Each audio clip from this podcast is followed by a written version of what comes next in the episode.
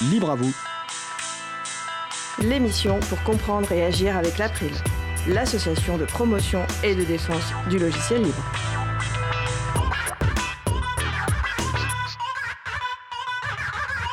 Bonjour à toutes, bonjour à tous. Vous êtes sur la radio Cause Commune 93.1 en Ile-de-France et partout dans le monde sur le site causecommune.fm. La radio dispose d'un web chat, donc utilisez votre navigateur web et rendez-vous sur le site de la radio causecommune.fm et cliquez sur chat et vous pouvez ainsi nous rejoindre sur le salon web dédié à l'émission. Nous sommes mardi 11 juin 2019, nous diffusons en direct mais vous écoutez peut-être une rediffusion ou un podcast. Soyez les bienvenus pour cette nouvelle édition de Libre à vous, l'émission pour comprendre et agir avec l'April, l'association de promotion et de défense du logiciel libre. Je suis Frédéric Couchet, le délégué général de l'April. Le site web de l'association april.org, vous y retrouverez une page consacrée à l'émission avec un certain nombre de références que nous allons citer pendant l'émission et évidemment la page sera mise à jour après l'émission. N'hésitez pas également à utiliser le formulaire de contact ou le web chat pour nous faire des retours sur ce qui vous a plu, mais aussi des points d'amélioration. Je vous souhaite une excellente écoute. Alors maintenant, le programme de l'émission. Nous allons commencer par la présentation d'un nouveau documentaire sur le logiciel libre intitulé LOL, Logiciel libre, une histoire sérieuse. D'ici 10-15 minutes, nous aborderons notre sujet principal qui portera sur OpenStreetMap, projet de cartographie qui a pour but de constituer une base de données géographique libre du monde, permettant par exemple de créer des cartes sous licence libre. En fin d'émission, nous aurons la chronique de Pépite Libre de Jean-Christophe Becquet, président de l'April, qui portera sur les films libres de la fondation Blender. À la réalisation de l'émission aujourd'hui, mon collègue Étienne Gonu. Bonjour Étienne. Salut Fred. Alors, on va vous proposer un petit quiz comme euh, depuis quelques émissions. Donc, je voudrais les réponses en fin d'émission ou en cours d'émission. Vous pouvez proposer des réponses soit sur le salon web de la radio, soit via les réseaux sociaux. Alors, première question. Lors de l'émission de la semaine dernière, le 4 juin, notre sujet principal portait sur Framasoft. D'où vient le nom Framasoft? Je poserai aussi des questions aux invités pour voir ce qu'ils s'y connaissent. Deuxième question, en lien avec l'émission d'aujourd'hui. Quel site web utiliseriez-vous pour trouver ou boire votre bière préférée autour de vous? Boire évidemment avec modération. Alors tout de suite, place au premier sujet. Nous allons commencer par la présentation d'un nouveau documentaire sur le logiciel libre intitulé LOL. Logiciel libre, une histoire sérieuse, non, une affaire sérieuse, excusez-moi, avec François Zahedi, réalisateur. Bonjour François. Bonjour Frédéric. Alors, c'est un nouveau documentaire. On a fait euh, récemment une émission sur un autre documentaire qui est passé sur Arte. Alors, euh, première question, comment en tant que réalisateur ou euh, l'équipe qui a produit ce documentaire, tu es venu à t'intéresser à ce monde du logiciel? Parce que tu es informaticien à la base? Absolument pas. Je revendique complètement ne rien y connaître, ni en développement, ni en logiciel libre. Moi, je suis réalisateur, j'aime bien raconter des histoires, c'est mon métier. Et effectivement, quand on recherche euh, des, sujets, on, est venu à me parler de, cette problématique du logiciel libre. Et euh, c'est euh, mon, acolyte Thierry Bayou et sa femme Léa Deneville sont mes auteurs qui m'ont présenté ce sujet. le logiciel libre en tant qu'objet audiovisuel pour un documentaire. Et alors moi j'étais, comment dire, J'étais plutôt à l'aise avec l'informatique, hein, parce que ça va avec mon métier, les ordinateurs, depuis tout petit. Mais euh, je, connaissais le logiciel libre, hein, je connaissais l'open source, mais c'était un peu des, des, mots.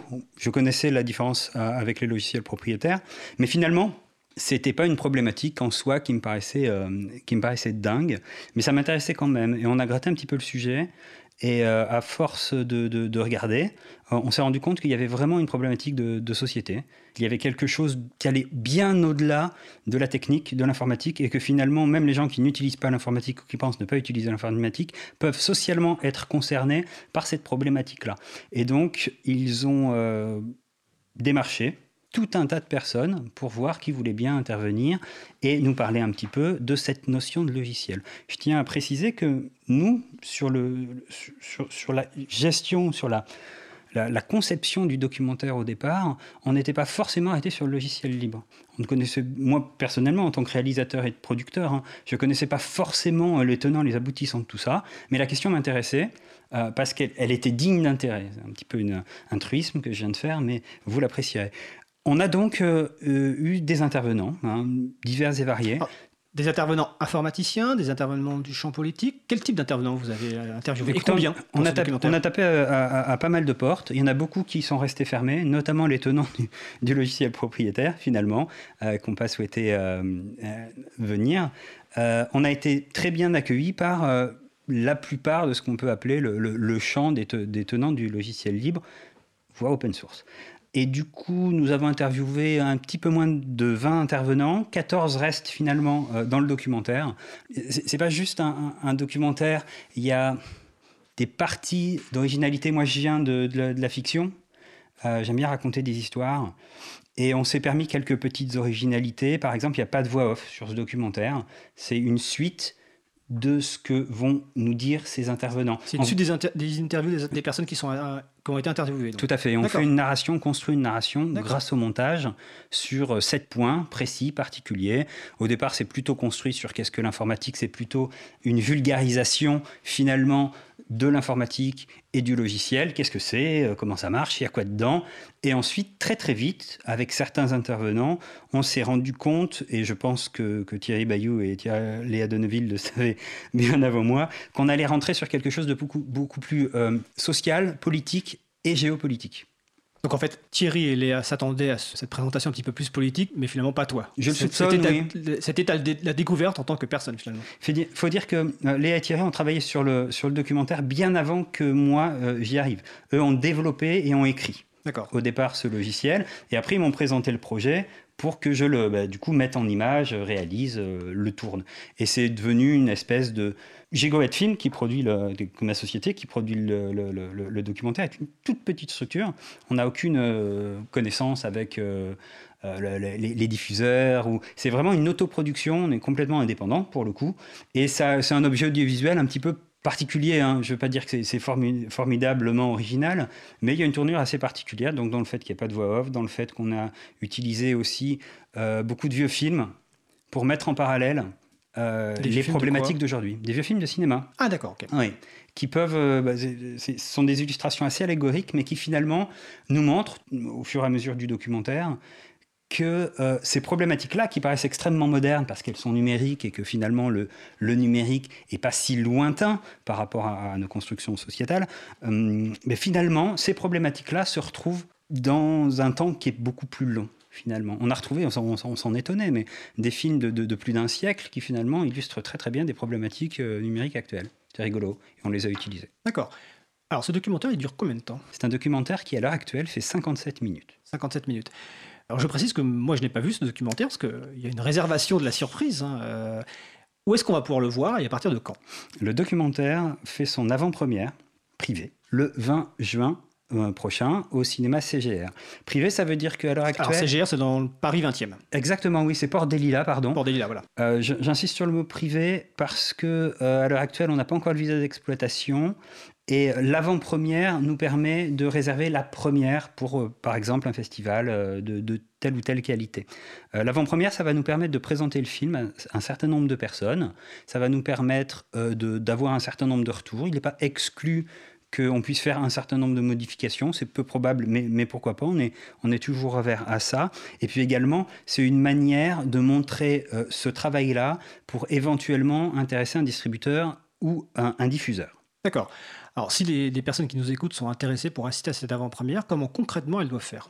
Le mieux, c'est de nous contacter, de m'envoyer un mail à, par exemple, l'adresse première at gigowattfilm.com, g i g o w a t f i l m c'est au singulier première gigawattfilm.com. Vous m'envoyez un petit mot et on peut vous trouver euh, encore une place euh, ou deux sur la liste. Il reste encore un certain nombre de places. Donc, euh, si vous êtes intéressé par le, par, par le documentaire, c'est avec plaisir qu'on vous recevra. Alors, on mettra l'adresse courriel sur le site de l'April en référence. Donc, n'hésitez pas à envoyer un courriel donc, à François pour vous inscrire. Alors, le titre une petite explication sur le titre. Donc, euh, LOL, logiciel libre, une affaire sérieuse. LOL, bon, bah, c'est un acronyme que la plupart des gens connaissent qui veut dire bon, le rire, l'amusement. Donc, pourquoi le choix de ce, titre? Ce qui, euh, ce qui nous a intéressé là-dedans, donc c'est par exemple c'est les auteurs hein, qui sont venus avec ça. Ça, c'est quelque chose qui a été dès le début. Donc, ce, ce documentaire, on le travaille depuis trois ans et demi. Euh, voire même un petit peu plus. Le premier tour de manivelle, on l'a fait en janvier 2016, rendez-vous compte, euh, ça fait trois ans et demi. C'est quelque chose qui est resté. Euh, ce titre. Et donc LOL, effectivement, c'est l'émoticône, hein, le, le, smiley qui rigole. Et pour moi, c'était, enfin pour nous, c'était le, ça symbolisait l'utilisation que la plupart des gens ont du numérique, quelque chose d'assez simple, d'assez, d'assez facile. Un téléphone, un smartphone, un Facebook, j'envoie une photo, donc des, utilisations finalement assez légères. Et on s'est rendu compte, et on veut dire d'ailleurs dans ce documentaire, que nos utilisations informatiques sont finalement très très sérieuses parce qu'elles impactent euh, nos vies personnelles dans des manières avec lesquelles même moi j'ai été surpris, qu'elles impactent également aussi euh, notre société, qu'elles impactent nos ministères, qu'elles impactent notre école, qu'elles impactent notre propre sécurité et la sécurité de nos États. Et mettre ça en parallèle, on trouvait ça intéressant. On trouvait ça intéressant que finalement, nous, euh, la plupart des gens hein, qui connaissent pas le code, qui connaissent pas euh, l'implication et les conséquences de leur utilisation numérique, sont finalement des prolétaires du numérique, et que euh, avec ça, ben, ils ont le lol, quoi. C'est le smiley. On, a une utilisation légère de l'informatique, et elle n'est pas anodine. Elle est plus neutre cette utilisation informatique. Et ça paraissait intéressant, d'autant plus que LOL, voilà, j'allais y venir, LOL, c'est, euh, si vous le décollez, c'est aussi un anacronyme de logiciel libre. Et finalement, l'image animée, euh, c'est un titre qui passe très bien. Vous, vous, vous, me direz ce que vous en pensez euh, dans deux semaines, Frédéric. Bah effectivement, parce que je n'ai pas vu le film, euh, faisant partie des personnes interviewées, donc dans la, peut-être dans ceux qui restent en tout cas. oui, tout je, à fait, je, je confirme.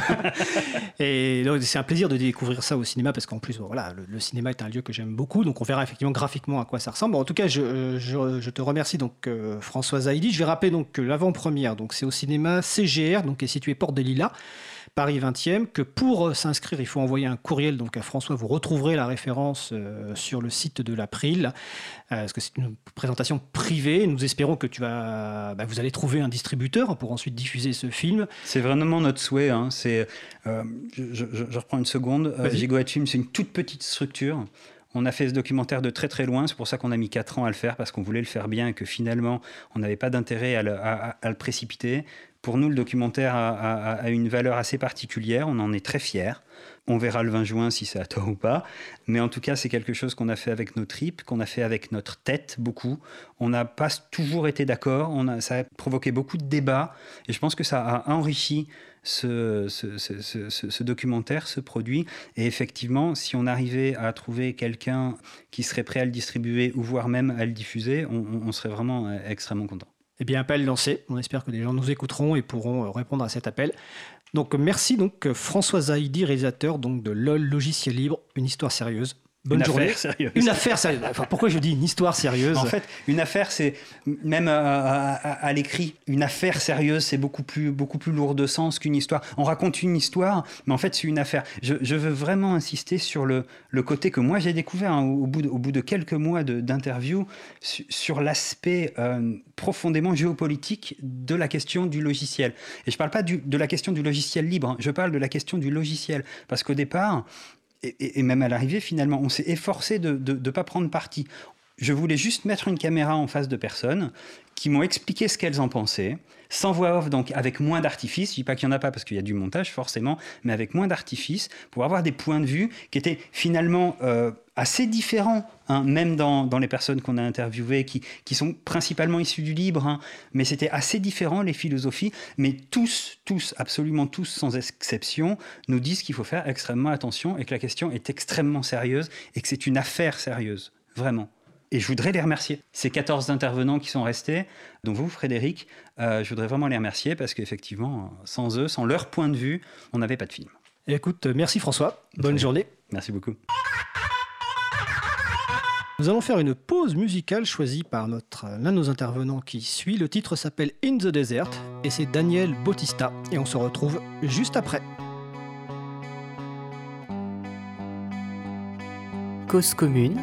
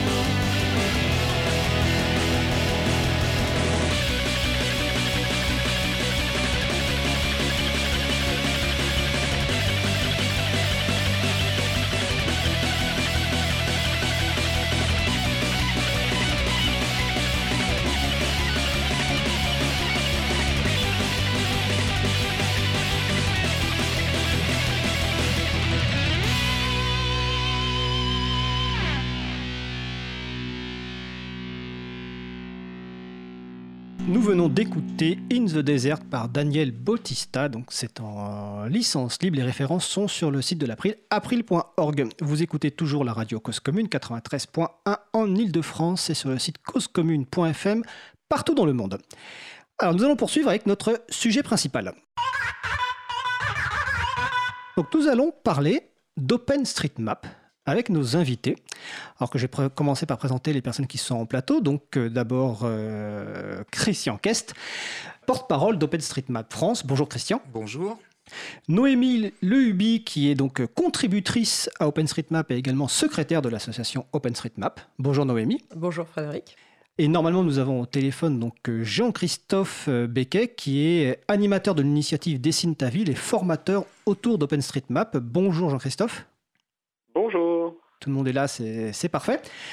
Euh, donc c'est une première émission sur OpenStreetMap parce que c'est un sujet tellement large euh, qu'on fera évidemment plusieurs émissions. Les personnes qui sont écoutent régulièrement l'émission bah, euh, penseront par exemple à Wikipédia où on a fait déjà deux émissions sur Wikipédia. Là c'est une première émission d'introduction.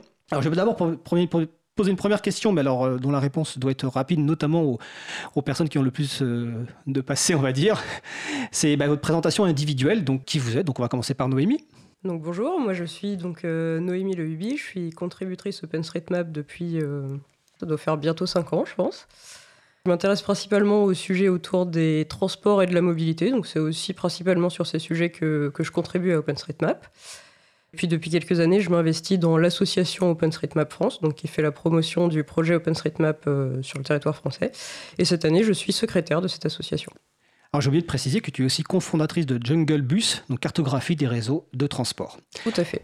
Christian Kest. Eh ben, moi j'ai démarré sur OpenStreetMap en 2009, donc un petit peu avant euh, Noémie. Euh, je suis un des fondateurs d'OpenStreetMap France, donc qui est une association, loi de 1901, euh, qui fait la promotion du projet. Que dire d'autre euh, Je m'occupe dans la. J'ai été président de l'association, je fais plein de choses dans l'association. Maintenant, je m'occupe un peu plus euh, de la partie technique, faire fonctionner des serveurs. Et intervenir à la radio. voilà. Euh, Jean-Christophe Becquet. Oui, donc euh, bah, contributeur aussi OpenStreetMap euh, depuis 2011 et euh, j'anime une initiative qui s'appelle Dessine ta ville avec les collectivités de ma région dans les Alpes du Sud et je suis formateur logiciel libre à titre professionnel et notamment du coup autour d'OpenStreetMap. Alors merci, donc première question, c'est quoi OpenStreetMap? Qui veut commencer? Le porte-parole. Vu que j'ai commencé en premier. Voilà. En gros, on fait l'équivalent de Wikipédia, sauf qu'on ne fait pas une encyclopédie, on fait un atlas du monde. Voilà, tout simplement. C'est contributif, c'est ouvert à tout le monde en termes de contribution. Quand on a démarré, euh, le projet a démarré en, en quelle année En 2004. Euh, bon, le décollage réel où il a commencé à y avoir vraiment de la contribution, c'est plutôt 2007-2008. Et euh, on est parti d'une carte blanche. Il n'y avait absolument rien, exactement comme au début, Wikipédia, ben, il n'y avait rien. Et euh, petit à petit, on a complété, complété, complété. D'accord. Donc, une cartographie, donc si on fait par, par référence à Wikipédia, je suppose que donc c'est sous licence libre Bien sûr. Est-ce que c'est la même licence libre que Wikipédia? Non, c'est une licence différente. Euh, alors, on a eu. Dans le passé, on a utilisé une autre licence, puis on a changé. Depuis 2012, on est sous une licence qui s'appelle l'ODBL, l'Open Database License. Euh, l'idée de cette licence, c'est euh, de protéger les données et la base de données, de faire que. C'est un peu l'équivalent d'une CC by SA, si vous voulez, c'est-à-dire un partage à l'identique. Et euh, l'important, c'est que les gens qui utilisent les données participent aussi à leur mise à jour et à leur amélioration, d'où le choix de cette licence. Par contre, c'est une licence qui ne protège que le côté base de données pour l'aspect partage à l'identique. Et, et ce que l'on fait avec cette base de données, des cartes par exemple, n'a pas besoin d'être sous la même licence. Donc on peut mettre des cartes qu'on ferait avec les données de la base de données dans d'autres licences qui permettent beaucoup beaucoup de, de réutilisation. Alors ça c'est un point intéressant et on reviendra sur la réutilisation tout à l'heure. Euh, Noémie, est-ce que tu veux compléter cette introduction sur, euh, sur OSM, sur donc OpenStreetMap? Moi, je voudrais revenir un petit peu sur le côté euh, collaboratif et participatif, parce qu'effectivement, je pense que c'est une des grandes forces du projet, c'est que c'est sa communauté. Avant d'être un projet informatique de création de bases de données, c'est un projet de, de communauté. Et c'est beaucoup de, communautés de, passionnés qui se retrouvent euh, dans ce projet. Donc on va avoir euh, des cyclistes qui vont, être, euh, qui vont venir cartographier des équipements cyclables, des pistes cyclables, des parkings vélos, etc. On va avoir, je ne sais pas moi, des végétariens qui vont indiquer quels sont les restaurants qui servent des plats végétariens. Et c'est un petit peu cette, agrégation de, passionnés qui fait qu'on a une aussi belle carte aujourd'hui. D'accord. Jean-Christophe, est-ce que tu veux rajouter quelque chose? Oui, je dis souvent que OpenStreetMap, euh, c'est euh, une équipe dans laquelle chacun dessine sa rue, son quartier. Les quartiers s'assemblent pour faire des régions, les régions pour faire des pays, et à la fin, au bout de 15 ans, euh, on a une carte du monde. C'est une bonne présentation. On va quand même donner une information importante, le nom peut-être du site pour aller sur OpenStreetMap, openstreetmap.org. Voilà, c'est le site international. Il y a aussi openstreetmap.fr qui là, euh, c'est le site de notre association qui fait la promotion du, projet. Mais euh, le, site, euh, la grande porte d'entrée, c'est openstreetmap.org. D'accord. Alors, on, va parler de contribution tout à l'heure. On va commencer par la réutilisation, même si en fait les, deux peuvent être un petit peu mélangés.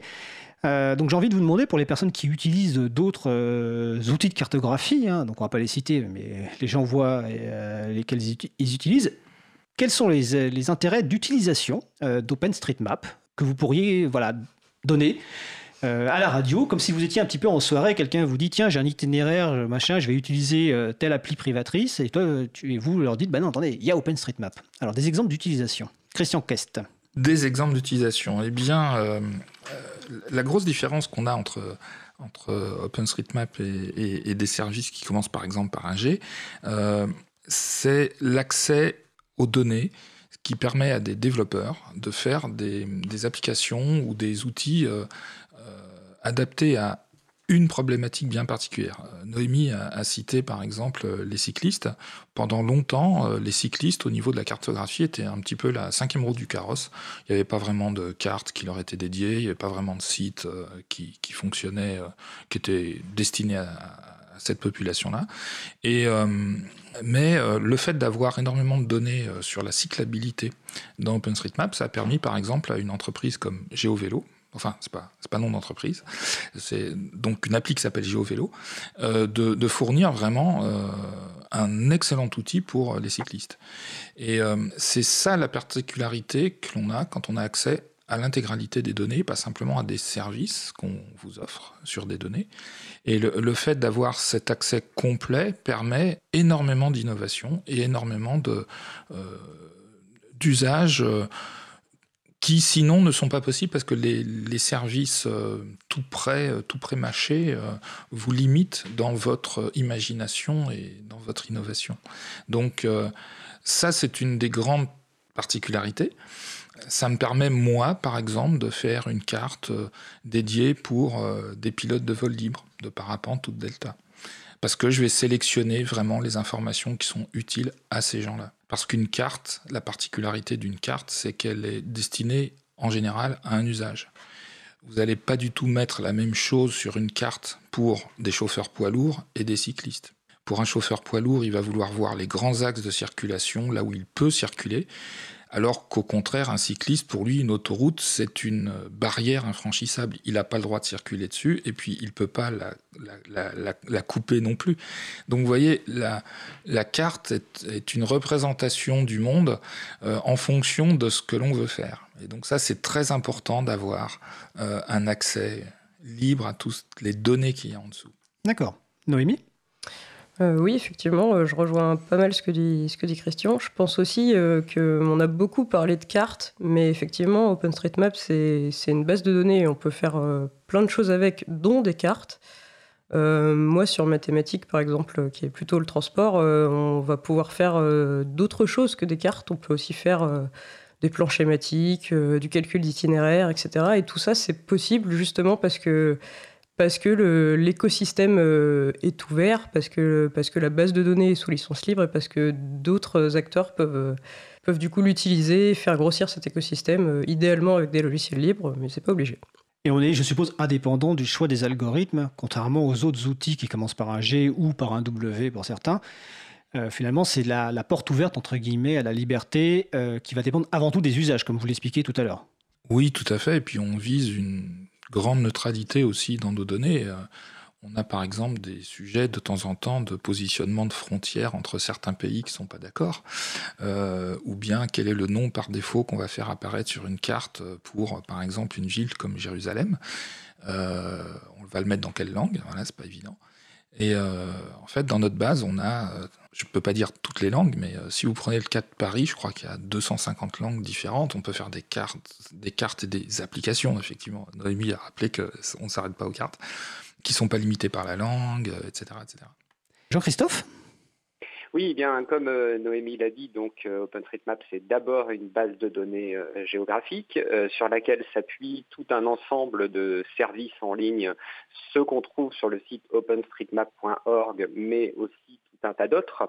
Et en fait, euh, cette base de données libre et ces enjeux libres, leurs enjeux rejoignent les enjeux du logiciel libre qu'on défend à l'April, c'est-à-dire retrouver la maîtrise de son informatique, retrouver la maîtrise euh, de ses données et tout simplement, dans la base de données OpenStreetMap, si je constate euh, une erreur, un manque, une information qui n'est pas à jour, eh bien, euh, comme dans Wikipédia, je clique sur le bouton modifier, je corrige, je complète, et dans l'instant, euh, la base de données est actualisée, complétée, améliorée. Et donc, je pense que ça, c'est vraiment un, enjeu important, ce caractère libre de, la base de données OpenStreetMap, qui permet voilà, de retrouver la maîtrise de sa base de données dans ma ville, euh, à Digne-les-Bains, euh, la base de données OpenStreetMap est de qualité nettement supérieure euh, parce qu'il y a des contributeurs OpenStreetMap dans ma région à celle de ses concurrents propriétaires. Et donc aujourd'hui, si on cherche un service public, un restaurant, une adresse à Digne, il vaut beaucoup mieux passer par OpenStreetMap que par les cartes propriétaires. Alors merci Jean-Christophe. Donc là, je regarde le, salon web de la radio. Donc je rappelle, c'est sur causecommune.fm. Vous cliquez sur chat. Il y a une question et une remarque. Alors euh, je vais commencer par la remarque de alors 1902. C'est son pseudo euh, qui nous dit ce que j'aime avec OpenStreetMap, c'est que l'on peut utiliser les données cartographiques même en étant hors ligne. Donc ça c'est la remarque. Je vous laisserai réagir euh, là-dessus et je vous donne la question qui concerne alors plus OpenStreetMap France qui est donc de PG. Est-ce que l'association est dotée d'une équipe de cartographes? Donc déjà, est-ce que vous voulez réagir sur la première euh, remarque sur le fait qu'on a, on peut utiliser des données cartographiques euh, même en étant hors ligne, c'est-à-dire sans connexion hein, Internet, euh, donc je suppose évidemment sur téléphone mobile notamment? Noémie? Oui, pourquoi pas. bah oui, tout à fait. Il y a plusieurs applications mobiles qui existent, qui reprennent justement ce principe. on peut citer par exemple OSM End ou plus récemment Maps.me. Et effectivement, euh, c'est des applications qui font euh, un peu tout ce qu'on attend d'une application mobile de cartographie. On peut euh, bah, se repérer avec son GPS, on peut regarder ce qu'il y a autour de nous, chercher des lieux, calculer des itinéraires, enregistrer son adresse préférée en favori, etc. Et le tout, effectivement, va fonctionner hors ligne, ce qui va permettre de l'utiliser, par exemple, à l'étranger si on n'a pas de réseau, etc. Et ça, effectivement, c'est une grande force d'OpenStreetMap qui est venue très tôt. Ça fait assez longtemps que ces services-là existent. Et moi, personnellement, c'est comme ça que, que j'ai découvert OpenStreetMap, c'est en, en, utilisant une de ces applications euh, pendant mes vacances à l'étranger euh, que, que, je suis tombé dedans. Je vais compléter la remarque donc, de toujours 1902 qui précise le manque, parce qu'évidemment tout n'est pas toujours rose. Ce qui manque, dit-il, ce sont les données de trafic routier en temps réel. Donc par rapport à d'autres applications où il y a effectivement euh, les infos de trafic. Christian, qu'est-ce Alors oui, tout à fait. OpenStreetMap a vocation à décrire le monde, euh, on va dire un monde un petit peu statique, euh, une, base de données euh, géographique mais relativement statique avec des choses qui ont de la pérennité. Donc tout ce qui est très temporaire, comme des travaux ou des bouchons ou des accidents, effectivement, ça n'a pas sa place dans la base OpenStreetMap. bon, je vais faire une toute petite parenthèse, j'ai essayé de démarrer un projet qui s'appelle Open Event Database pour venir combler ce, manque et euh, pour venir compléter euh, OpenStreetMap en apportant euh, des données qui, elles, sont localisées dans l'espace, mais aussi dans le temps. Donc, avec des choses beaucoup plus euh, liées euh, au temps réel. Mais là, euh, pareil, il va falloir qu'il y ait de la collaboration. Il faut que tout le monde partage ses données temps réel, ce qui n'est pas évident. Déjà pour les données cartographiques, quand on a démarré, c'était pas évident. Mais alors pour les données temps réel, aujourd'hui, c'est encore considéré comme le petit trésor. Alors, ça, me fait venir à la tête. Euh, pas ma journée, je pense, aujourd'hui. J'ai une question, mais je vais la poser juste après. Je vais relancer la question sur OpenStreetMap France. Christian, est-ce qu'il y a une équipe de cartographes qui est au, qui est au sein de l'association? Alors, il n'y a pas d'équipe euh, en tant que telle de cartographes. Euh, il y a beaucoup de gens dans l'association qui n'ont pas non plus euh, une formation de, cartographe. Il y a des gens qui collectent de la donnée et qui les utilisent, mais en fait, c'est assez, c'est assez décorrélé du, du, côté association. ce qu'on essaye vraiment de maintenir dans l'association, c'est c'est d'être un point de contact pour toutes les ça peut être des entreprises, ça peut être des médias, ça peut être euh, des, euh, des, autorités euh, qui veulent avoir un lien avec le projet OpenStreetMap, parce que bon, bah, ce sont des centaines de milliers de contributeurs. Comment un média contacte des contributeurs C'est extrêmement compliqué. Donc c'est pour ça, c'est entre autres pour ça qu'on a créé l'association, et aussi pour organiser une conférence annuelle, pour organiser, pour avoir des serveurs, pour pouvoir faire fonctionner tout ça mais euh, on essaye de garder le côté association assez euh, limité. Et euh, voilà, il n'y a que des bénévoles. Donc il y a zéro employé, c'est très important de le dire, même au niveau international. Hein. Alors même au niveau de la fondation, est-ce que c'est une fondation au niveau international? Alors au niveau international, il y a une fondation de droit anglais qui correspond à peu près à l'équivalent d'une association à but non lucratif. il y a un demi-employé, si je ne me trompe pas, qui s'occupe vraiment de d'administratif. Voilà, c'est tout. Tout le reste fonctionne avec euh, uniquement euh, des bénévoles, ce qui fait que le budget de l'association est absolument ridicule par rapport à d'autres projets. Euh, quand on compare par exemple le budget de, la, Wikipédia, par exemple. Voilà, quand on compare, alors, Wikipédia, c'est plusieurs millions de dollars par, an, hein. et la fondation OpenStreetMap, je crois qu'on doit être aux alentours de 200-300 000 euros, c'est tout. D'accord. Quelqu'un veut compléter sur la partie réutilisation avant de parler de la partie contribution Jean-Christophe, peut-être? Oui, alors e-, effectivement, euh, avec les données OpenStreetMap, euh, tout un chacun va pouvoir euh, inventer, imaginer, comme le disait Christian, les, services qu'il souhaite. par exemple, si aujourd'hui vous venez en vacances à Digne-les-Bains et que vous allez à l'office de tourisme, vous demandez un plan de la ville. Le plan de la ville qui vous sera donné, c'est un plan qui a été imprimé à partir d'une extraction des données OpenStreetMap.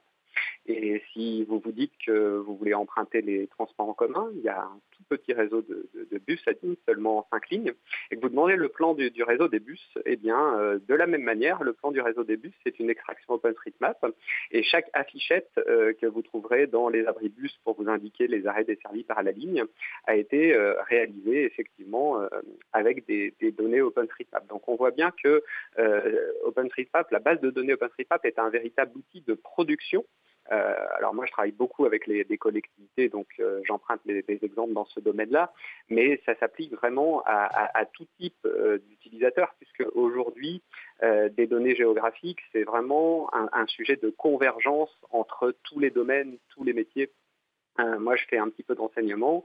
Euh, j'interviens auprès d'étudiants en génie biologique et je leur fais euh, des, cours de, cartographie parce qu'aujourd'hui, quand on fait de l'agronomie et qu'on travaille sur des exploitations agricoles, on a besoin de cartographier des parcelles, des cours d'eau, des canaux d'irrigation. Et donc, on voit bien que c'est un sujet complètement transversal et le fait de disposer d'une base mondiale de données libres, ça va vraiment venir servir à tout le monde. Très bien. Alors, on va passer à la partie contribution, parce que tout à l'heure, dans l'introduction, euh, le mot collaboratif ou participatif ou contributif euh, a été évoqué et plusieurs fois on a parlé de, personnes qui contribuent. Et donc, bah, euh, j'ai envie de me poser, je me dis, je suis sur une carte donc sur OpenStreetMap, donc .org. Tout à l'heure, l'un de vous, l'une de vous, je sais plus, a dit, bah, on peut utiliser le bouton modifier pour ajouter une information, un peu comme sur effectivement sur Wikipédia. La question, c'est, est-ce que c'est compliqué. Est-ce qu'il faut des connaissances techniques? Est-ce que quand on appuie sur ce bouton euh, de modification, il y a un éditeur qui nous permet de, nous aider? Est-ce qu'on peut rentrer n'importe quelle information? Est-ce qu'on peut supprimer les informations? Quelles sont les limites? Quelles informations on peut indiquer? Quelles sont les limites éventuelles? Et est-ce que finalement, est-ce qu'il faut être cartographe pour contribuer à OpenStreetMap Noémie alors pas du tout, il faut pas du tout être cartographe pour, euh, contribuer à OpenStreetMap, c'est complètement accessible. Effectivement, euh, le point de départ c'est d'aller sur, euh, openstreetmap.org et puis de cliquer sur modifier. Et là, on a effectivement un, éditeur web qui est disponible directement sur le site qui permet bah, de, faire ses premiers pas très facilement, donc de visualiser un petit peu les données OpenStreetMap, de voir à quoi ça ressemble et de faire ses premières modifications. Et du coup, j'ai envie de dire que le seul prérequis pour, pour commencer à contribuer dans OSM, bah, c'est de connaître son quartier, de connaître sa rue, de connaître un petit peu bah, tout ce qu'il y a autour de soi et, de se lancer. J'irai même encore plus loin puisqu'on a déjà mentionné des applications mobile c'est qu'aujourd'hui, euh, dans, dans des applications mobiles telles que Maps.me ou SMAnd qui sont basées sur OpenStreetMap, euh, on a aussi la possibilité de faire des modifications. Donc de la même manière, on va avoir un bouton modifié qui va apparaître et qui va permettre bah, d'ajouter par exemple un commerce ou de modifier les horaires d'ouverture d'un restaurant. Donc euh, contrairement à, à ce qu'on pourrait penser, c'est très accessible et c'est très facile de faire ces premières modifications. Un peu comme sur Wikipédia, donc c'est aussi simple techniquement. Christian Kest Oui, il y a une grosse différence par contre, c'est que euh, aujourd'hui, pour contribuer dans Wikipédia, il faut, faut, être euh, assez expert euh, d'un domaine. Oui, tu as raison. voilà. Alors qu'on est tous experts de notre quartier. C'est effectivement une bonne. Une bonne, bonne remarque sur la différence importante. Ça, ça, fait qu'on peut très facilement contribuer en, en maintenant à jour des informations qu'on peut juste constater. Alors, tu avais, il y avait une autre partie dans ta question, c'est qu'est-ce qui a sa place dans OpenStreetMap et Qu'est-ce qu'on peut rajouter et qu'est-ce qui n'a pas sa place? Qu'est-ce qui n'a pas sa place? Ben, Tout à l'heure, j'ai un peu parlé, par exemple, des, des choses euh, qui sont très temporaires des travaux, euh, des choses comme ça. Et puis on a quelques règles assez simples. Par exemple, il faut que ça soit vérifiable sur le terrain. Il faut qu'on puisse aller sur le terrain et le vérifier, ou bien avoir une source qui permet vraiment de le vérifier. Il y a certaines choses qui ne sont pas vérifiables sur le terrain, comme par exemple la limite entre deux communes, elle n'est pas tracée au sol. Donc euh, voilà. Par contre, on a des sources qui permettent de, les vérifier. Et puis euh, autre chose, c'est les sources d'informations qu'on utilise. Il faut qu'elles soient libres. Il ne faut pas qu'on, par exemple, une des règles qu'on a. On n'en a pas beaucoup des règles. On a une des règles qui est quasiment la numéro un, c'est on ne copie pas de cartes. Parce que en général, toutes les autres cartes que l'on peut trouver, sauf les cartes qui sont faites avec des données OpenStreetMap, mais là, bon, ça serait un peu euh, le, le, serpent qui se mord la queue. Toutes les autres cartes, en général, il y a un copyright dessus et on ne peut vraiment pas reprendre des informations qui sont sur ces cartes. Alors c'est une très bonne remarque parce que sur le salon web, alors aujourd'hui vraiment il y a beaucoup de questions. Euh, quelqu'un dont le pseudo est dans les limbes, je crois qu'ils sont très imaginatifs aujourd'hui. Euh, la question donc comment la licence d'OpenStreetMap peut-elle interagir entre guillemets avec des bases d'autres services, donc IGN, données d'entreprise? Je crois que tu viens un peu en partie de répondre à la question, mais tu peux évidemment compléter. Ben, on va avoir euh, en général, c'est assez difficile d'utiliser les données si elles n'ont pas été mises au préalable sous une licence libre. Donc les données en open data en France euh, sont largement utilisables dans le cadre d'OpenStreetMap, donc ça peut être une bonne source d'informations pour mettre à jour la carte, enfin la base de données. On a d'ailleurs une source très importante qui nous a été euh, ouverte depuis 2009, c'est euh, le cadastre. Les services du cadastre nous ont autorisé à utiliser les plans cadastraux pour améliorer les données OpenStreetMap, ce qui nous a permis de compléter énormément de noms de rues, par exemple, sans forcément aller sur le terrain on ne peut pas être partout euh, et on n'a pas non plus des contributeurs partout. Alors, il y, a, pas mal de questions sur le salon web. On va faire une petite pause musicale et on poursuivra sur, sur la partie contribution. Nous allons écouter le chariot de Malik par Lostana et on se retrouve juste après. Cause commune 93.1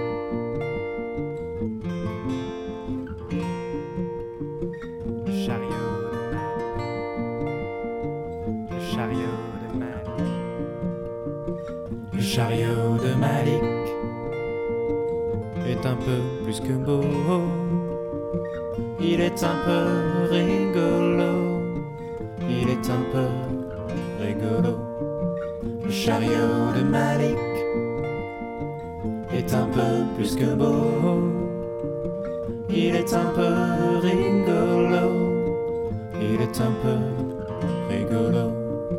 Il y a des casiers carrés tous les côtés. Malik qui range ses pchit pchit. Malik qui range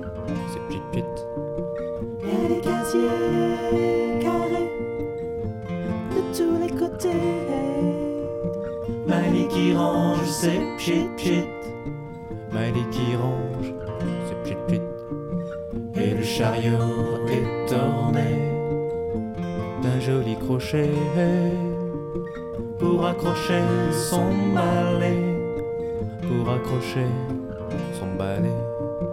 Et le chariot est orné d'un joli crochet pour accrocher son balai, pour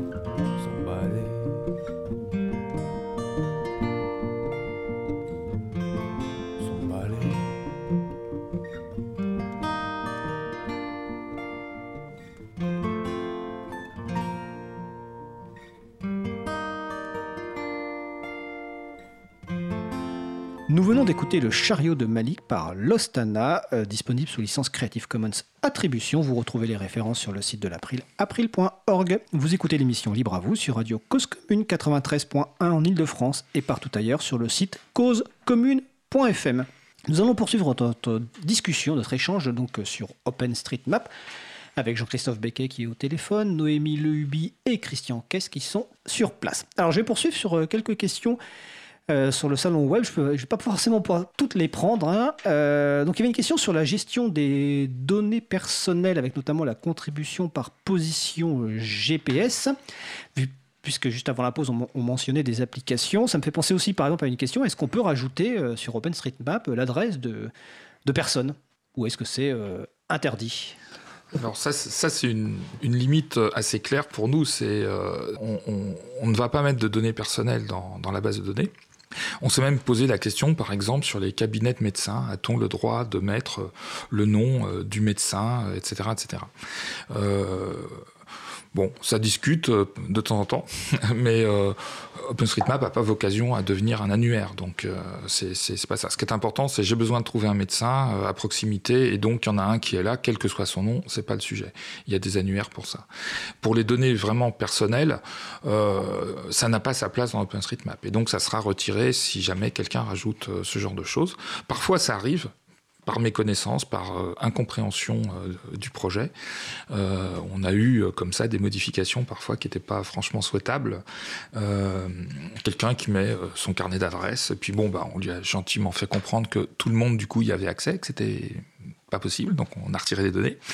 Alors, c'est important, excuse-moi de te couper, parce que par rapport à Wikipédia dans l'émission, on, on avait dit les gens peuvent faire des erreurs parce qu'on peut revenir en arrière. Oui. En fait, c'est la même chose donc dans même OpenStreetMap. Oui, tout à fait. C'est la même chose. On a, on a un système de, on appelle ça nous des reverts, c'est-à-dire on peut revenir euh, en arrière sur une version d'un objet dans la base de données. Alors c'est vraiment beaucoup plus structuré base de données que ne peut l'être euh, Wikipédia. Euh, on va dire qu'on se rapprocherait plus de Wikidata pour ceux qui connaissent Wikidata. Euh, donc chaque objet euh, a tout son historique accessible et on peut revenir en arrière et le supprimer. On peut aussi faire ce qu'on appelle des éditions, des rédactions où là même la version, une version de l'objet n'est plus accessible. Typiquement quand il y a des données personnelles problématiques, on va faire que on dira oui cette version de l'objet elle existe mais tu n'y as pas accès. Voilà, donc ça c'est quelque chose de tout à fait euh, géré, gérable et, et on fait très attention à ce genre de choses. D'accord. Jean-Christophe, euh, tout à l'heure, euh, je crois que c'est Christian qui a parlé des vélos. Noémie, je, je ne sais Noémie. plus, c'est Noémie. Je crois que toi, tu es un grand randonneur. Je parle Jean-Christophe. hein. Christian, qu'est-ce qu'il fait les yeux? Je parle à Jean-Christophe, qui est un grand randonneur. Donc, euh, ma question, c'est donc par rapport à la, à la contribution. On vient de parler de contribution en, en utilisant le bouton modifier, en rajoutant une information. Une contribution potentielle, j'imagine, c'est utiliser un téléphone euh, ou un objet GPS pour tracer des chemins, notamment de randonnée. Oui, oui, tout à fait. Euh, en zone rurale, euh, le GPS est encore un, outil de contribution euh, bien utile parce que les sentiers de randonnée ne figurent pas forcément sur le cadastre, par exemple. Donc, on peut effectivement commencer une randonnée, démarrer son téléphone en mode enregistrement de traces GPS. Et ensuite, les outils de contribution à OpenStreetMap permettent d'utiliser donc le fichier qu'on obtient, qui est un fichier au format GPX, contient des, points euh, avec euh, l'heure de passage à ce point et les coordonnées euh, latitude, longitude et l'altitude également du, point pour tracer des chemins sur OpenStreetMap. On peut aussi euh, renseigner des chemins de randonnée sur OpenStreetMap en utilisant des données open data. Euh, mon département, les Alpes de Provence, a libéré l'année dernière euh, sous licence libre un jeu de données qui s'appelle le plan départemental des itinéraires de randonnée pédestre. qui donc contient le tracé de tous les chemins entretenus, maintenus par le conseil départemental pour la pratique de la randonnée, du VTT, de la raquette et du fond, etc. Euh, et donc, euh, ces données euh, peuvent être utilisées pour abonder la base OpenStreetMap, tracer des nouveaux chemins, des nouvelles pistes de randonnée, de VTT. Alors ça me fait penser que je, vais, changer de sujet. Enfin, j'ai posé une question sur un sujet un petit peu différent. Et juste après, on revient avec toi, Jean-Christophe, notamment sur le projet Dessine ta ville et le lien avec les collectivités. Si je, si je me souviens bien, un, un usage important d'OpenStreetMap, c'est lors de d'incidents ou même euh, d'accidents graves dans des pays, tremblements de terre ou zones de conflit, où là il y a une vraie réactivité qui n'est pas possible avec les autres euh, outils privateurs. Est-ce que quelqu'un veut parler de ça rapidement? Oui, je peux, Christian? Je peux un peu raconter euh, les, premières mobilisations qu'on a pu avoir euh, dans le cas de crise humanitaire. Euh, la première où il y a vraiment eu de la mobilisation, c'était quand il y a eu le tremblement de terre à Haïti, où les cartes d'Haïti dataient des années 60, étaient sous format papier et il n'y avait absolument rien en, numérique. Et il faut savoir que lorsqu'il y a des, des crises importantes comme ça, il existe une charte de l'espace qui fait que les premières images euh, satellites euh, qui sont prises par, euh, des agences spatiales dans le monde sont partagées. Et ça permet du coup, donc elles sont libérées. Hein, et on peut, on peut réagir très très vite et par exemple tracer ben, l'état des routes tel qu'il est après la catastrophe et pas tel qu'il était avant. Euh, J'étais pas encore très impliqué euh, dans, OpenStreetMap au moment d'Haïti. Par contre, euh, j'ai passé quelques nuits blanches euh, à cartographier une bonne partie de la côte japonaise après le, tsunami. On sait que ça a été utilisé par les secours sur place parce qu'ils avaient des informations qui étaient à jour dans leur GPS tous les matins. Donc, euh, ils rechargeaient leur GPS tous les matins pour savoir par où ils pouvaient passer, parce que là, le problème, c'était euh, comment circuler alors que tout le réseau routier euh, de la côte avait été détruit. Il y a eu plein d'autres cas. Il y a eu des cas aux Philippines avec le typhon Haiyan, il y a eu le, tremblement de terre au Népal, et puis alors ça, on a eu quelques échos dans les médias. Euh, mais on, a des missions euh, régulières de ce type-là euh, qui sont déclenchées par une organisation qui s'appelle HOT, Humanitarian OpenStreetMap Team. Donc là, c'est une structure dédiée qui s'est créée après Haïti pour gérer justement l'interaction avec les autres ONG. On est intervenu aussi en Afrique à la demande de Médecins sans frontières pour cartographier des villes où aucune carte n'existait. C'était au tout, tout, tout début euh, des, euh, foyers euh, d'Ebola. Et il y avait une, suspicion. Médecins sans frontières devait intervenir sur place, nous a demandé est-ce que vous pouvez nous aider à cartographier cette ville? Une petite ville, je crois qu'un million d'habitants. Et donc les médecins sont arrivés avec le matériel et les cartes de la ville, alors que la ville n'avait absolument aucune carte. Super. Noémie, est-ce que tu veux compléter là-dessus? Oui, c'est intéressant parce que ça nous permet de revenir un petit peu à ce qu'on disait avant sur, sur les différentes manières de, contribuer, où effectivement on peut voir que bah, il y a le fait d'aller sur le terrain et de, de, cartographier parce qu'on connaît sa rue. Il y a ce qu'a mentionné euh, Jean-Christophe euh, de contribuer avec d'autres données qui peuvent être ouvertes. Et puis il y a aussi euh, le, fait de pouvoir contribuer à partir bah, d'imageries satellites ou aériennes qui sont euh, mises sous une licence compatible.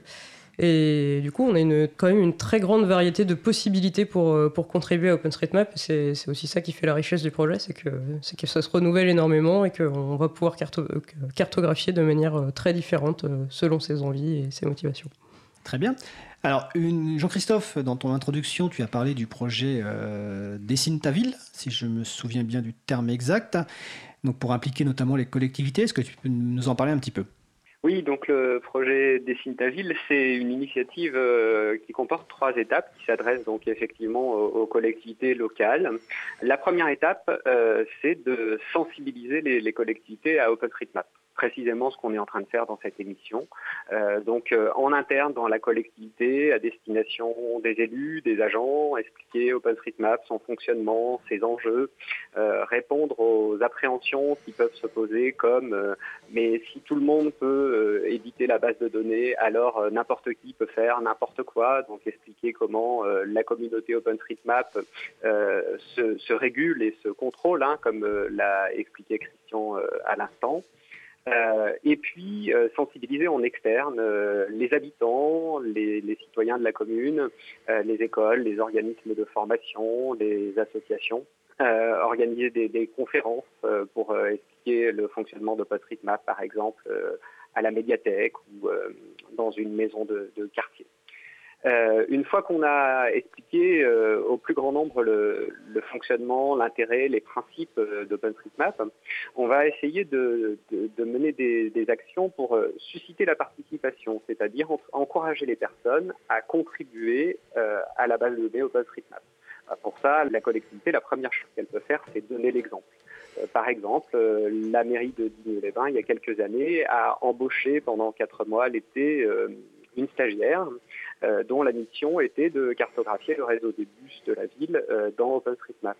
Et le fait que euh, la base de données monte en qualité, monte en exhaustivité, ça rend plus facile ensuite la contribution pour aller corriger les petites erreurs, compléter les petites informations qui manquent, et donc ça incite les personnes à contribuer. Une autre manière d'encourager la contribution, c'est de fournir des données en open data, la localisation des écoles, euh, euh, les, services publics, les bâtiments accessibles au public.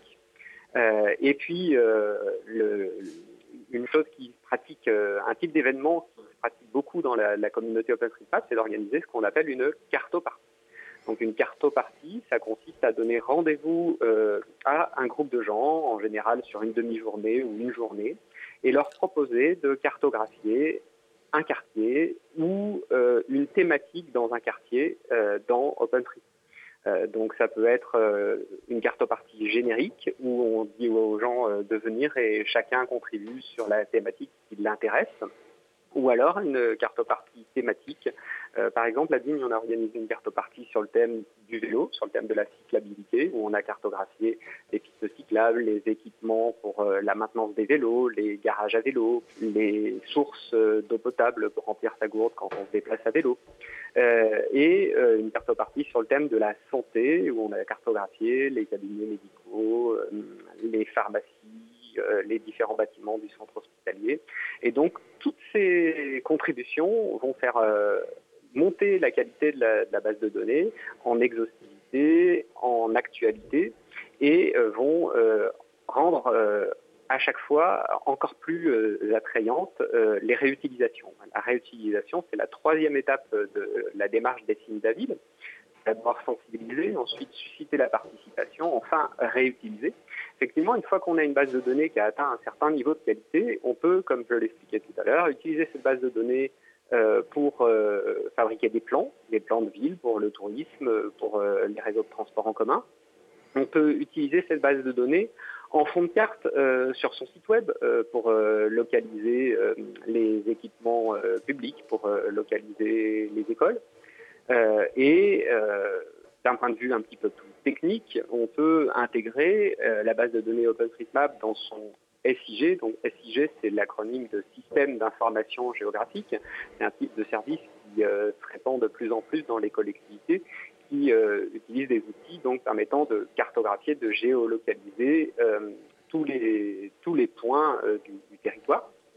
Et aujourd'hui, une des problématiques des SIG, c'est d'être alimenté en données alors la base de données, bah, euh, OpenStreetMap, pour ça, c'est un trésor parce qu'elle est libre, donc on peut euh, l'utiliser euh, sans contrainte. Et en plus, si on a mené des actions pour encourager la participation, on va avoir une base de données de très grande qualité en, termes de complétude, en termes de, de, fraîcheur, et donc très intéressante, très utile pour le SIG de la collectivité. Alors, merci Jean-Christophe. Euh, tu as parlé de réseau de transport. Ça me fait penser que dans l'introduction de Noémie, euh, j'ai cité Jungle Bus. Alors, c'est quoi Jungle Bus? Alors, Jungle Bus, ça part euh, d'un constat très simple, un peu triste. C'est que la plupart des villes dans le monde n'ont pas de plan de transport et n'ont pas, de manière générale, d'informations voyageurs sur, sur les transports qui y circulent. Et un deuxième constat, c'est qu'avec OpenStreetMap, on peut remédier à ça. Donc effectivement, dans OpenStreetMap, on peut cartographier des arrêts de bus, des gares, des lignes de bus, des trajets de bus, etc. Et comme la base de données euh, est libre et réutilisable, ben on peut également, une fois qu'on a cartographié tout ça, euh, s'en servir pour, euh, ben pour faire des plans de transport, des plans géographiques, des plans schématiques, des plans qu'on peut afficher sur les bus, pour faire des applications de calcul d'itinéraire, etc., etc. Et donc, donc voilà, du coup, l'idée de Jungle Bus, c'était ça, c'était de se dire allons euh, cartographier les réseaux de, transport euh, pour lesquels euh, les gens ne savent pas comment les utiliser, où passent les bus, etc. Et, donc voilà, ça fait quelques années qu'on fait ça. On a eu notamment un gros projet à Accra, donc la capitale du Ghana, pour, pour cartographier l'intégralité du, du, réseau de, de, transport de bus informels, donc qui fait environ 300 lignes. Et puis on a pu ainsi déployer les premières applications mobiles d'information voyageurs dans la ville. Et voilà, du coup, on a, on a plusieurs, plusieurs actions autour de ça, que ce soit euh, créer les outils pour permettre aux contributeurs de, bah, de, de, se saisir du sujet et de, de cartographier euh, les données d'OpenStreetMap, créer aussi les outils pour réutiliser les données et en faire des choses utiles pour, euh, pour les voyageurs, et euh, accompagner, euh, accompagner les collectivités locales qui en ont besoin, qui ont besoin de, comprendre un petit peu comment ça marche OpenStreetMap, accompagner les contributeurs aussi qui veulent faire ça bénévolement ou pas, etc. etc. Donc il y a, y a, énormément de, de, travail sur ce sujet-là parce qu'effectivement, OpenStreetMap est une solution pertinente, mais qui n'est pas forcément encore très connue des personnes euh, à qui elle pourrait bénéficier. Donc, euh, voilà, c'est un, beau projet euh, dans lequel je m'investis depuis quelques années. Alors c'est Jungle Bus. Alors ça me fait penser que tout à l'heure, j'ai fait un petit quiz, j'ai posé deux questions. Je vais répondre à la deuxième question. Donc la question c'était quel site web utiliseriez-vous pour trouver ou boire votre bière préférée autour de chez vous? Boire, je répète, avec modération, hein, évidemment. Et eh bien le site c'est Open Beer Map, tout simplement. Donc vous cherchez sur un moteur de recherche et sinon c'est openbeermap.github.io. Et c'est un projet qui a été lancé euh, bah, par Noémie il y a euh, quelques années, combien de temps? Euh, C'était en 2014, il me semble. Oui, tout à fait. Donc c'était un petit projet que j'avais lancé à mes débuts dans OpenStreetMap. Je, venais vraiment de commencer à ce moment-là. Et puis, et puis en sortant d'un bar un soir, un bar qui n'était pas génial, où j'avais bu une bière génial. Je me suis dit que quand même, ça serait vraiment pratique de pouvoir euh, choisir son bar en fonction de, des bières euh, qu'on y sert. Donc voilà, si on est amateur de bière, c'est sûrement quelque chose bah, qui, va vous parler, de se dire qu'on a envie de boire une bonne bière artisanale ou une, bonne, bière belge, par exemple, plutôt que la bière euh, la bière classique, quoi. Voilà, la bière classique. on va pas le citer, on va juste dire classique. donc voilà. Euh, et, donc voilà, du coup, je me suis dit que bah, OpenStreetMap, ça pouvait être une solution pour ça. Donc j'ai commencé à, regarder un petit peu ce qu'il y avait dans la base de données. Et puis j'ai créé un petit site qui permet de visualiser effectivement euh, les bars autour de soi et, et les bières pression qui sont servies dans ces bars, puisque c'est une information qu'on peut mettre dans OpenStreetMap. Et puis comme il n'y en avait pas beaucoup, je suis même allé un petit peu plus loin. J'en ai fait un petit éditeur. Donc sur, euh, sur le site OpenBeerMap, on peut aussi euh, bah, modifier donc, les informations classiques du bar, euh, son nom, ses horaires d'ouverture, etc., les horaires des happy hours, ce genre de choses. Et bien sûr, les bières pression qui sont servies dans le bar. Donc ça fait depuis 2014 que que le site existe. donc il est, il est donc ça a un projet, un projet libre bien sûr. Donc euh, bon, je, l'ai initié, mais j'ai eu aussi euh, pas mal de contributions euh, sur la partie code, en plus des très nombreuses contributions sur la, sur la partie données qui sont du coup directement reversées dans OpenStreetMap. Christian, tu voulais ajouter quelque chose là-dessus? Oui, oui, ça montre. Je pense que c'est essentiel ce, ce, ce, genre de choses, parce que ça montre que Évidemment, sur une carte, c'est très difficile de représenter euh, tous ces détails. Et euh, ça montre euh, tout l'aspect base de données mmh. qui est essentiel à OpenStreetMap. Parce qu'on va pouvoir renseigner avec des détails incroyables. On n'a pas parlé, par exemple, de l'accessibilité. Euh, il y a, ça, c'est un, projet aussi qui, qui, est né très très tôt dans, dans l'histoire d'OpenStreetMap, c'est renseigner l'accessibilité pour les personnes handicapées. Et euh, il y a des villes qui se sont euh, emparées du sujet et qui ont cartographié l'accessibilité des, des commerces, etc., en s'appuyant sur OpenStreetMap, sur des contributeurs, sur des personnes handicapées aussi. Et, et ça permet, euh, quand on fait ce genre de cartopartie thématique aussi, de remettre un sujet euh, sur la place publique, euh, organiser toute une série de, de cartoparties sur les transports, sur la santé, sur l'accessibilité, éventuellement sur les bières, ça remet le sujet dans la, dans la discussion. Alors, le temps file, il faudra qu'en fin d'émission, on parle rapidement d'Open Street, the State of the Map France, excusez-moi. Euh, mais j'ai deux questions. Euh, une première, euh, enfin rapide, je ne sais pas. Est-ce que les changements récents de, de, facturation ou de tarification de Google Maps, vous avez vu un effet positif sur le fait que de plus en plus de sites allaient utiliser un fond de carte euh, OpenStreetMap à la place euh, de Google Maps Première question. Puis la deuxième question qui est un peu plus générale, là, c'est, pour finir là-dessus, ça sera plutôt, bah voilà, vous avez parlé des cartographies, euh, une personne qui souhaite s'y mettre et qui ne veut pas s'y mettre seule, comment elle peut s'y mettre? Est-ce que c'est OpenStreetMap France la principale source de référence? Est-ce qu'il y a des événements? Voilà, comment elle s'y met? Alors, je peux répondre sur la première, question. On a constaté, euh, oui, un, intérêt évident pour OpenStreetMap. beaucoup de gens qui s'appuyaient sur des solutions gratuites ont cherché évidemment des solutions gratuites de remplacement.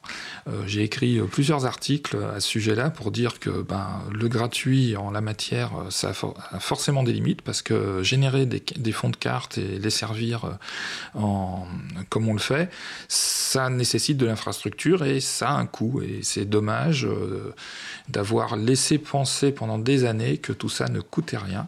C'est une forme de dumping euh, qui pose quand même de sérieux problèmes. Nous, on a constaté sur les serveurs d'OpenStreetMap France euh, une augmentation d'à peu près 110% du trafic sur nos serveurs de fond de carte. Donc voilà, et euh, on voit bien la corrélation en termes de date avec l'été dernier et avec l'automne. Euh, donc il y a eu deux pics d'augmentation et depuis euh, ça n'est pas redescendu et ça va sûrement pas redescendre. Donc voilà, ça veut dire un petit peu plus de ressources à mettre en, batterie de notre côté. on a des gens qui nous aident on n'en a pas parlé. Ça vaut le coup quand même de, dire qu'il y, a, voilà, il y a des entreprises, il y a des collectivités, il y a des universités qui nous mettent à disposition euh, du matériel, des entreprises. On a au moins deux euh, grosses entreprises qui nous donnent un coup de main, qui sont OVH et la Fondation d'entreprise Free. Donc qui nous mettent à disposition des serveurs euh, pour pouvoir faire tourner une partie de, notre infra française. et puis on fait en temps des appels aux dons pour compléter, pour remettre à jour des machines. Et je vais laisser Noémie répondre sur euh, l'autre. Sur la deuxième question Oui. Oui, tout à fait. Alors, euh, la question, c'était euh, comment. Comment s'y met concrètement? Comment s'y met concrètement? Bah, Ça dépend un petit peu de, de, son affinité. Si on a plutôt envie de, de s'y mettre en rencontrant des gens, je pense que le plus simple, c'est de, de, venir participer euh, à des rencontres qu'organisent les groupes locaux ou à des cartoparties. Donc euh, pour ça, je pense qu'un bon point d'entrée, c'est euh, le site de notre association, donc openstreetmap.fr, où on a une rubrique événements qui liste les réunions des groupes locaux. Donc il y a des groupes locaux qui s'organisent, qui se réunissent bah, par exemple tous les mois pour, pour faire le point un petit peu sur, sur l'avancée de, de, leurs projets respectifs. Euh, et puis des, des qui s'organisent, donc qui peuvent être, euh, comme l'a dit Jean-Christophe, ou bien des cartographies, des cartoparties euh, thématiques, ou bien des cartoparties généralistes, mais limitées à un territoire, par exemple. Donc ça, c'est un bon moyen de, bah, de, se lancer en rencontrant d'autres contributeurs qui vont pouvoir bah, vous tenir la main, vous expliquer un petit peu comment ça marche et vous accompagner pour faire vos premiers pas. Et puis, euh, si vous êtes plus aventureux, euh, je pense qu'il euh, faut commencer par, par aller sur, sur le site openstreetmap.org, cliquer sur modifier, puis regarder un peu comment ça marche. on a un wiki qui est une, notre, notre bible, notre grosse source d'informations qui explique un petit peu comment fonctionne le projet, comment fonctionne la base de données et qui est, bah, qui est vraiment la référence.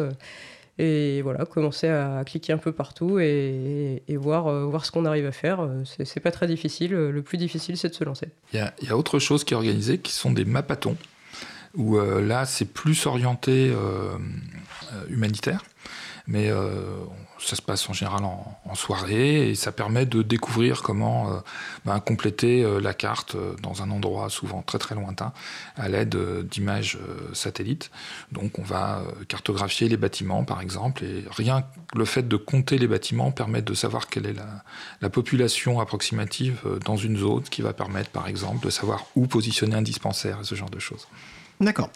Jean-Christophe, en deux mots, parce que le temps file. Un, petit mot peut-être sur la formation et plus précisément peut-être euh, est-ce que tu peux nous dire euh, deux mots sur de nouveaux programmes dans les lycées, notamment à partir de la, de la seconde, parce qu'il y a OpenStreetMap qui est dans les nouveaux programmes. Alors effectivement, à partir de la rentrée qui vient, dans le nouveau référentiel de compétences attendues dans les programmes de seconde, euh, il y a la compétence euh, savoir contribuer à OpenStreetMap. Alors c'est une formidable opportunité pour la communauté OpenStreetMap parce que ça veut dire euh, une masse gigantesque de contributeurs potentiels. c'est aussi une difficulté à gérer parce que ça veut dire qu'il va falloir accompagner, former les enseignants qui vont devoir transmettre cette compétence.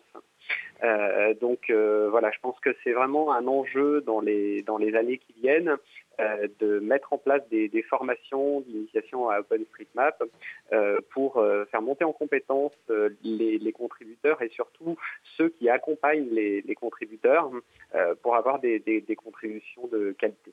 Alors merci Jean-Christophe. Donc je vais laisser un dernier mot, mais alors 30 secondes pour expliquer ce qu'est State of the of the Map France et où ça se passe?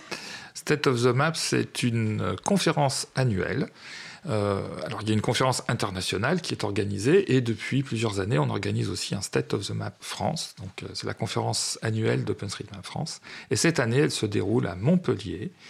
Euh, du 14 au 16 juin, donc ce week-end. Ce week-end, euh, voilà, on est en train de terminer nos présentations euh, à l'arrache comme d'habitude, et en général, on a plus de 200 personnes, on a 70 conférences, enfin, il y, y, a vraiment beaucoup beaucoup de choses. D'accord. Bah écoute, on encourage toutes les personnes à aller à cette édition ou à la prochaine ou aux cartoparties locales qui sont organisées. Et pour répondre à la dernière question euh, de PG, donc euh, sur le salon Travaillez-vous avec les scolaires outre public pour les sensibiliser Je pense qu'avec ce programme de seconde et de, lycée, vous allez avoir de plus en plus de demandes, donc vous y répondrez en fonction évidemment des moyens. Et ça a déjà été fait. Déjà été fait. Il y a déjà eu des choses de faites. Il y a eu des choses de faites récemment, par exemple, à côté de Metz. Bah écoutez, super. Donc c'était une, vraiment une première émission. Vous avez compris en l'écoutant qu'on abordait plein de sujets, que chacun des sujets, on pourrait en parler pendant 30 minutes, une heure. Donc je remercie les personnes euh, qui sont intervenues. Donc Jean-Christophe Becquet au téléphone, Noémie Lehubi et Christian Kest euh, sur place. Et je vous souhaite une bonne journée. Bonne journée. Bonne journée. Alors nous allons faire une pause musicale. Nous allons écouter I Need par Jazzar. Et on se retrouve juste après.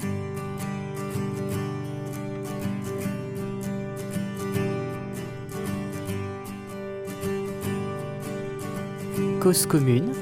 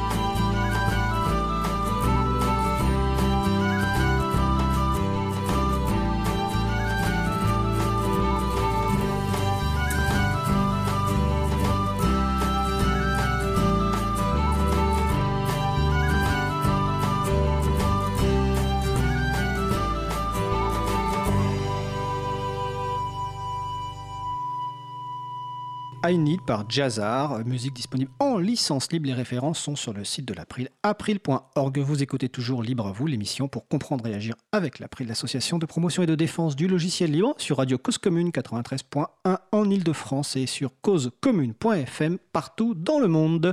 Nous allons maintenant aborder notre dernier sujet. Nous allons aborder maintenant la chronique Pépite libre de Jean-Christophe Becquet. Eh oui, parce que Jean-Christophe Becquet, en plus de ses activités OpenStreetMap, est président de l'April. Donc euh, bonjour Jean-Christophe. Bonjour. Alors aujourd'hui, je crois que dans cette euh, la pépite libre que tu souhaites nous présenter, ce sont des films libres de la fondation Blender. Oui, tout à fait. Alors peut-être commencer par expliquer ce qu'est Blender. Donc euh, Blender est un logiciel libre de modélisation, d'animation et de rendu en 3D. Il est intéressant de se pencher quelques minutes sur son histoire. En effet, Blender était au départ un partagiciel. En anglais, on parle de shareware, c'est-à-dire qu'il était disponible gratuitement dans une version limitée et qu'il fallait payer pour accéder à l'ensemble des fonctionnalités. Blender devient ensuite un logiciel gratuit, freeware en anglais. Et en 2002, une souscription est lancée afin de racheter les droits d'auteur de Blender pour un montant de 100 000 euros et d'en faire un logiciel libre, free software en anglais, sous licence GPL. Un article récent sur le site du projet intitulé Blender is free software célèbre cette liberté. L'article explique Blender est libre pour toujours. Cette liberté, qui rend la licence GPL si puissante, est la raison pour laquelle c'est bien plus que de l'open source. Blender connaît un développement formidable depuis 25 ans. Le 2 février 2019, le créateur de Blender, Don Rosendahl, a reçu le prix Annie Hub Hitwerk de la Société internationale du film d'animation, ASIFA Hollywood. Ce prix reconnaît les progrès techniques qui ont un impact significatif sur l'art ou l'industrie de l'animation. Un article de la licence professionnelle Colibre titre quand un logiciel libre reçoit enfin la reconnaissance qu'il mérite. Depuis 2007, la fondation Blender, qui pilote le développement du logiciel, héberge l'Institut Blender. Il s'agit du premier studio de production cinématographique et vidéo ludique libre. L'équipe, basée à Amsterdam, se consacre à la production de films et de jeux vidéo libres avec le logiciel Blender. L'originalité de la démarche réside dans le fait que tout le processus de création artistique, personnages, scènes, textures, est partagé sous licence libre. Aujourd'hui, la Fondation Blender a publié une dizaine d'œuvres de grande qualité. Citons quelques exemples. Le dessin animé Big Bug Bunny, qui réjouira les enfants de tout âge. Un autre court métrage, Cosmo l'Andromate, raconte l'histoire d'un mouton dépressif sur une île déserte.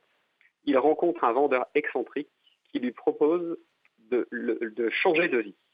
Enfin, Spring, le dernier sorti, est une belle ode à la vie. Une jeune bergère affronte les esprits anciens pour permettre la venue du printemps.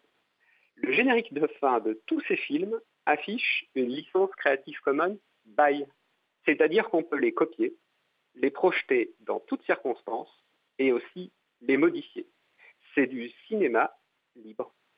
Alors merci Jean-Christophe pour cette présentation. Euh, Blender, on, en a déjà parlé un petit peu, euh, notamment son historique que tu as rappelé donc, dans l'émission du 19 euh, mars avec Géant, Géant Pagès et Lionel Ayer. Alors, donc j'invite les, les, personnes qui écoutent l'émission à réécouter le podcast si elles veulent avoir plus de détails. Je suppose que la production de ces films est aussi l'occasion de montrer les capacités de Blender. Et donc je suppose, c'est une question ouverte, hein, qu'il y a un nouveau film à chaque nouvelle version de Blender peut-être? Alors effectivement, c'était un peu la, enfin c'était une des motivations, en tout cas euh, initiales, hein, c'était de, produire des, films d'animation pour euh, montrer par la pratique les capacités du logiciel Blender, euh, tester des fonctionnalités nouvelles. donc effectivement, depuis 2007, la fondation Blender sort environ un nouveau film tous les deux ans, et chaque fois, le défi, c'est de euh, mettre en évidence les nouvelles fonctionnalités du, logiciel libre Blender. Et donc, euh, est-ce que tu, te souviens de la durée de ces films qui sont produits? Quoi, Alors oui, ce sont, des, ce sont, des, films très courts. Hein. Ce sont des courts-métrages, donc de l'ordre de la dizaine de minutes. Euh, ce qui du coup euh, rend tout à fait euh, possible et pertinente une projection dans un événement libriste, voilà, au, début ou à la fin d'une conférence ou pendant une pause. on peut proposer la projection d'un film libre de la, Fondation Blender. la licence le permet et le, format de l'ordre de la dizaine de minutes rend ça possible dans un grand nombre d'événements. C'est une excellente suggestion parce que souvent dans, les pauses, bah, euh, il n'y a rien qui est diffusé sur l'écran. Là, ça, peut être l'occasion de diffuser quelque chose. Moi, j'ai vu hier en préparant l'émission donc euh, le, dernier né, hein, Spring, euh, qui est une une sur la fin de l'hiver en montagne et c'est absolument magnifique. Alors de mémoire, ça dure 6 ou 7 minutes, donc on encourage évidemment toutes les personnes à regarder. tous ces films sont disponibles sur le site de Blender. Oui, tout à fait. Il y a un, site euh, sur lequel on peut retrouver euh, les vidéos de tous les films euh, en accès libre sous licence Creative Commons by. pour pouvoir télécharger les matériaux qui ont servi à la production des films, c'est-à-dire les modèles 3D, les textures, les personnages. il faut souscrire un, abonnement auprès de la Fondation Blender de l'ordre de la dizaine d'euros par mois euh, pour pouvoir accéder donc à l'ensemble des téléchargements, euh, ce qui montre bien que euh, libre n'est pas gratuit et que gratuit n'est pas libre. Ce sont vraiment deux notions différentes. tous ces contenus, tous ces médias sont bien sous licence libre. il n'en demeure pas moins que la Fondation Blender a fait le choix de rendre payant l'accès, ce qui est tout à fait possible et permis par les licences libres. Et donc voilà, c'est aussi une bonne illustration du, fonctionnement des, licences libres. Les films, eux, sont euh, accessibles librement et gratuitement euh, dans leur version intégrale et en haute résolution euh, sur le site de la Fondation Blender. Bah écoute, merci Jean-Christophe. Je précise que les références, il y a des références sur le site de l'April, hein, dans la page consacrée à l'émission que tu as mise à jour tout à l'heure. Bah écoute, je te remercie pour cette chronique et on se retrouve peut-être en juillet pour la dernière chronique avant la pause. Entendu, ça marche. Passe une bonne journée. Belle fin de journée, merci. Au revoir.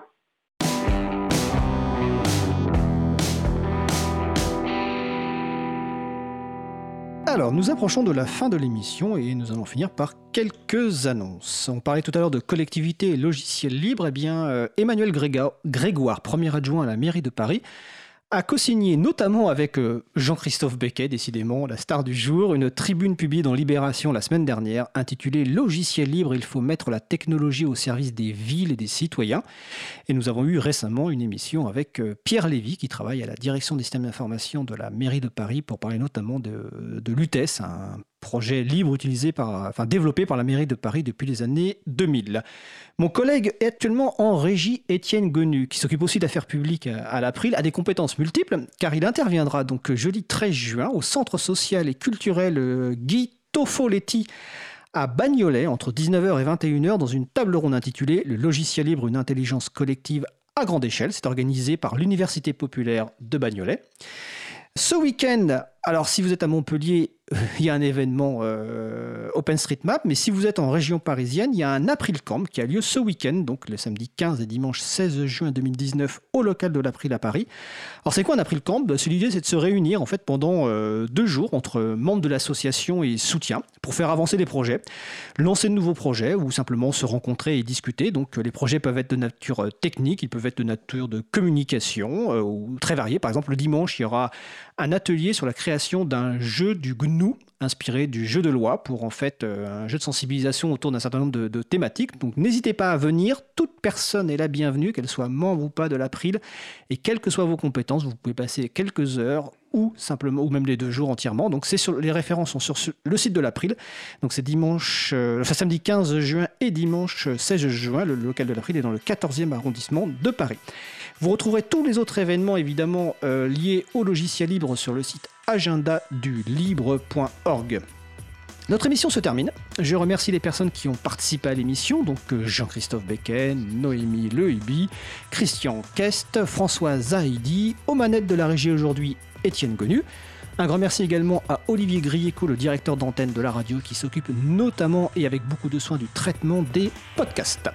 Vous retrouverez sur notre site april.org toutes les références utiles, ainsi que sur le site de la radio, causecommune.fm. N'hésitez pas à nous faire des retours pour indiquer ce qui vous a plu, mais aussi des points d'amélioration. La prochaine émission aura lieu donc en direct mardi 18 juin de 15h30 à 17h. Notre sujet principal sera consacré au chaton. Ce sera la deuxième émission consacrée au chaton. Donc je vais rappeler que le chaton, c'est le collectif des hébergeurs alternatifs, transparents, ouverts, neutres et solidaires. Je précise que je triche, je l'ai écrit pour être sûr de ne pas me tromper. Nous vous souhaitons de passer une belle fin de journée. On se retrouve donc en direct mardi prochain. Et d'ici là, portez-vous bien.